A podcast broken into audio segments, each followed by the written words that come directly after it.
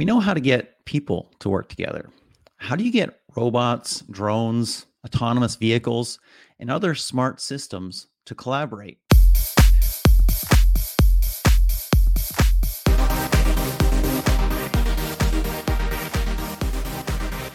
Welcome to Tech First with John here. No jobs are simple.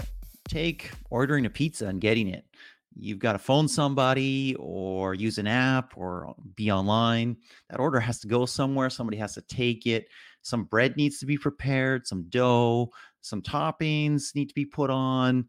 That gets finished, goes in an oven, goes to a delivery person. He picks it up, she picks it up, drives it to your home. All that is coordinated. But everything takes steps and processes. If we're going to get to an automated world, an autonomous life, if you want to say it that way, how do you get smart machines in the kitchen, in delivery, in production, all those things working together? How do you enable that? To chat about this, we are going to bring in our guest who is Kumardev Chatterjee. He's the founder and CEO of Unmanned Life. Welcome, Kumardev. Uh, thank you, John. Welcome, everyone. Uh, very nice to be here and uh, speak about these topics, which are very close to my heart. Wonderful. Um, talk to me uh, as a bit of an intro, a little bit, how you see the future of machines working together. I believe we are entering what I call an era of autonomy or an era of, the autonomous economy. And what that effectively means is that today we have uh, humans first in most jobs and most uh, sort of uh, processes, whether that's industrial or retail or even food delivery. You just mentioned that medical delivery, and um, and we are going to move my vision is that we're going to move to a world where machines first. So the first thing you'll think about when you're thinking about delivery of food would be not who's going to come and knock on your door but which drone is it going to be today right? And, and the first thing you think about when you're like oh i've got to go to a hospital or i've got to get a checkup done is basically which machine room with which machines are going to be looking at you. And today this might sound a bit overtly futuristic perhaps like you know uh, uh, back to the future type of futuristic but uh, the reality is that this is happening, as you know, and as I know, across the world at, at an increasing pace. And why is that? It's because machines are not only the future in terms of productivity and efficiency, but today we need them. Look at the COVID world, and it's obvious that we need to have less and less human interaction for things where humans don't need to be put at risk. And that's where machines are perfectly suited for that. And we have huge challenges with that, right? Because you see a lot of machines being created. You see a lot of robots being made, delivery robots, automated machinery being put into factories, other places like that. But often we're thinking of a very discrete job or a very specific task for the machine and not completing an entire task. So we, we have something that might help us uh, plant a seed, but maybe not also harvest, or might help us, you know, drive a nail, but not build the whole house. Correct? Absolutely, John. Spot on. Uh, and let's ask ourselves the question from a very standard standpoint. Why is that?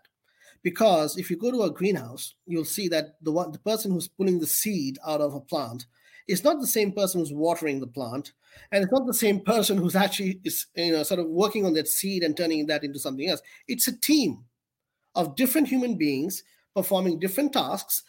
Uh, they might be skilled at different tasks but in a particular process they do one particular task in general. Now in, in our world we all do multiple tasks sometimes at the same time but for most industrial or retail or normal processes one person does one particular job and if you were to replace that with machines, exactly, it's not enough to have one machine or a couple of machines that do different things. You need to have a team of machines, robots, drones, whatever you call them, working together, just like a human team would do. And so you've got to get over that to be able to enable the scenario where an entire process run by human beings can be uh, now run by robots and perhaps some human beings. And and to do that, uh, we don't just need the hardware. We need some communication protocols. We need some interoperability protocols. Correct? Music to my ears, right? So, uh, so the history of this goes back quite a while. A lot of people have tried to build the everything machine, right? And you know, you know that as, as a tech journalist or somebody in in the field, um, and they've failed, and for for good reasons. Is that hardware is not only hard to do, hardware is fundamentally, from the physics standpoint, built to do certain things And when you think about a team of hardware, a team of robots working together, number one is that point you mentioned communication. How do you communicate? I mean, just take a rugby team or what you guys call a football, right? It's rugby in the rest of the world. Uh, so take a rugby team or a football team, and you're like, let's communicate and let's figure out how to do a scrum. But to communicate, you, somebody has to take leadership. And sometimes the leadership, the baton has to be passed on. These are quite simple things for human beings to perhaps do, but very hard for machines to do, particularly just hardware. So you need some sort of brain that's not hardware, that's software, that is able to manage those communications and bring it together. A very simple question I'd ask everybody if there's five people in a room and you didn't know each other and you didn't speak each other's language at all, and but everybody, you were told at the same time in your language, get out of the door at full speed, one at a time. What are the chances? What are the chances you're going to do that without colliding? Zero, yeah. right? And so that's exactly what happens if you have a hardware uh, based. If you try to have a hardware solution, you need to have a supervisory brain, a software that's able to actually talk to every each of those robots and these machines. We don't understand each other and don't have a share, don't share a common language. But not only they need to be directed in a way by someone or something that is able to see what needs to be done and what each one is individually doing. And this needs to be done at very fast very fast and adaptively so if if something starts off and then the positions of different robots change someone needs to understand that and readapt what the next step will be. That can only be done by software. Mathematically from a computer science perspective and you know we can be scientists we know that, that can be done only through software and so that's the missing bit, John, which is why a lot of these let's do everything machines haven't gone anywhere. I mean, I know that you are a great Tesla fan. Um, and, and, Tesla undoubtedly is at the edge of the uh, of the automotive world when it comes to EVs and autonomous driving. And if you look at under the hood of a Tesla, of course, it's impressive hardware, but there's super impressive software, right? They're ahead of the game on all the software issues, right? And that is the key. You can only have fantastic hardware performance if and only if your software is ahead of the curve and is able to make the hardware think. That's a really really great insight. And and it's funny because when i when when you start talking about tesla where i thought you were going for a second was tesla was going to build the machine that was going to make the machine right? They were going to build the totally automated factory. They pulled back from that because they they lacked the ability to actually do that. It, it is something that i assume will happen in the mid to near term future but they couldn't do that. But you're absolutely right. Great hardware is hobbled with poor software. Um, I'm, I'm, probably going to offend a bunch of people here, but I, would call out Samsung as, as one of the companies in the world that need to learn that and probably have learned that.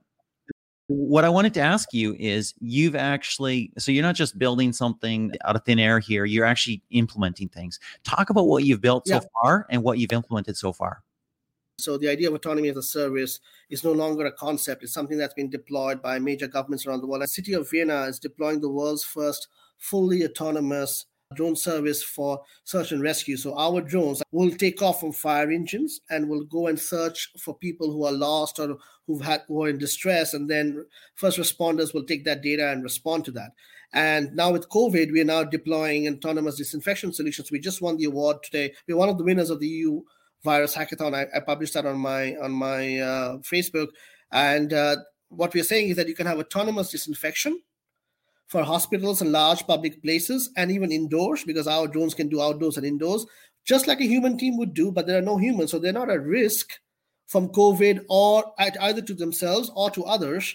And these drones can be deployed whenever you want, and yes. that's possible because of the software platform that we've tested and deployed at Walmart, uh, that we are testing deploying with Walmart, with uh, Swiss Post, with uh, Telefonica, Deutsche Telekom, and other places, and, um, and, and the city of Vienna, among other things. So definitely the future of autonomy is software and not hardware, but it's more than that. It's about software that is, that is hardware agnostic. Yes, and and that layer of software can just run robots without the you having to think about what robots and how. We are a part of the Walmart accelerator. And effectively, what we do there is we've got robots working together in a team in a warehouse and moving parcels at full speed. So I could show you a video, but I think might not fit in the format of the of the live interview. I'll send that to you later on. Uh, and you will see these robots, just like human beings, moving around in a warehouse. There are no tags on the floor. There are no motion capture cameras. There's no GPS, obviously. This is indoors, right? And these robots have to work like human beings. So they have to figure out where to go and pick up a parcel. They'll have to wait for the parcel, politely take the parcel, and only once it has been loaded, start to move at a very high speed, up to five meters per second, get to the other end of the warehouse to a point that they didn't know what that point was when they picked up that parcel because you know they didn't know where that where they had to go and somebody would be directing them through this whole process it looks like an orchestrated dance humans and robots working together like what i call a kind of like a next generation swan lake effectively. Interesting. It's a super interesting concept because you can you can imagine how an Amazon would love to do something like this. Amazon, of course, bought uh, the Kiva robots, um, that the company that built them, and yeah. they're probably one of the larger um, installations globally of of workplace robots. And frankly, from what I hear from people who work in Amazon distribution centers and the repetitive stress injuries that they have, uh, it yeah. would be a good thing. no, absolutely. And I think you know it's interesting that you mentioned Amazon. Uh, a lot of people when we started off said the same thing. Said, you know, look, guys, what about Kiva? What about Amazon? And I said what's interesting about the Amazon approach doing that, and they tried that too with Kiva, is that you have to build a warehouse that's Kiva compliant. That's yes. And the rest of the world doesn't want to do that. And Amazon, obviously, for its own competitivity, doesn't want to give you their technology. But we, as a software, we can just say any company, whether that's Walmart, uh, you know, or any of the other large American companies that some of them which you're working with, just takes our software and starts deploying that in their warehouses, and it looks cool. I love the the idea of making it work for factories that are not built for automation because we're going to be working with people for large large portions of time. You're going to have some robots that can do some parts of it, but you're not going to be able to invest in robots that do everything right away. You probably don't have the money to be able to do that. Uh, but um, being able to have a system that enables people to work with robots makes a ton of sense. You mentioned drones. What are the drones doing? So the drones are working together to respond to an emergency. So they're flying and they're they're giving data to uh, first responders so that they can figure out what's going on. Perhaps it's a firefighting situation or something like that. You can send the drones, exactly. get some imagery and some data on what's coming or what's happening, and be able yeah. to respond to it quicker. Exactly. Yeah, that's that's exactly it. So uh, when we started out, there was basically two assumptions that had to be uh, taken on head on. So the first one we just talked about can hardware do everything? Can you build a hardware everything machine? And the answer to that obviously was that no, you can't. Right? You, you just yep. cannot build a you just cannot build a hardware uh, everything machine. The other assumption or the other challenge was can you do a software that's able to talk to different types of robots? So this is not just about talking to uh, two types of drones from two different uh, two types of drones from two different organizations or two types of drones from two different uh, manufacturers. It's about can you control a drone and a robot together with a robotic arm, and can you com- compose a fully autonomous team where there are different m- uh, pieces of machine working together? Interesting. Answer, right. So that is something that we are working on, and we've done a bunch of that. We've got robots and drones to work together.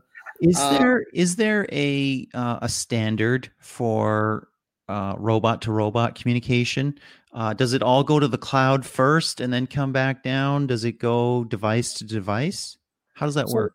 So there's both types of operations. So you've got companies that do uh, like ClearPath and some others that build robots and they have proprietary protocol uh, where different robots can work together, right? If you can get this done and we've got it done and then scale that up, suddenly that autonomous economy where you have robots or uh, teams of robots sometimes with humans, sometimes without humans, becomes a reality, right? And so from the very beginning, the first challenge was to was yeah. So from the very beginning, the first challenge: how do you solve the hardware issue?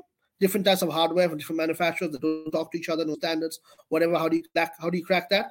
Number two was how do you do different machines working together, right? And I often have this analogy: if we were like Superman, we could go up and then come down and walk but that's just fantasy. Can you make that? Can you do that in reality, right? And that's yeah. what we've done. And where yeah. we're going from here is actually trying to scale that up and do how a large number of robots working together in teams. And well, and the challenge is as well that the human body, I mean, is kind of like a Superman to a robot. I mean, the, the number of different things we can do. We can sit, we can stand, we can walk, we can run, we can handle with our fingers, you know, versus most robots are built to do kind of one or two or three of those things, maybe at the very most. And combining those in, especially a mobile platform uh, with power is really, really challenging. Well, Kumardev, I think we're going to have to call it for now. We've had some internet challenges and other things like that, but saw yeah. some cool things. Really, really do appreciate it. No, John, thank you very much. I hope that I was able to share some insights. And of course, with the better internet, we could have done a bit more. But yeah, I mean, I think uh, what's interesting uh, is that we've managed to now enable something that was simply not possible before. Thank you again, Kumardev. It's been super interesting. And for everybody else, uh, thank you for joining us on Tech First. My name is John Koetsier. Appreciate you being along for the ride. Whatever platform you're on, like it, subscribe it, share, comment, all the above. If you're on the podcast later on, please rate it and review it. That'd be a massive help. Until next time, this is John Koetsier with Tech First.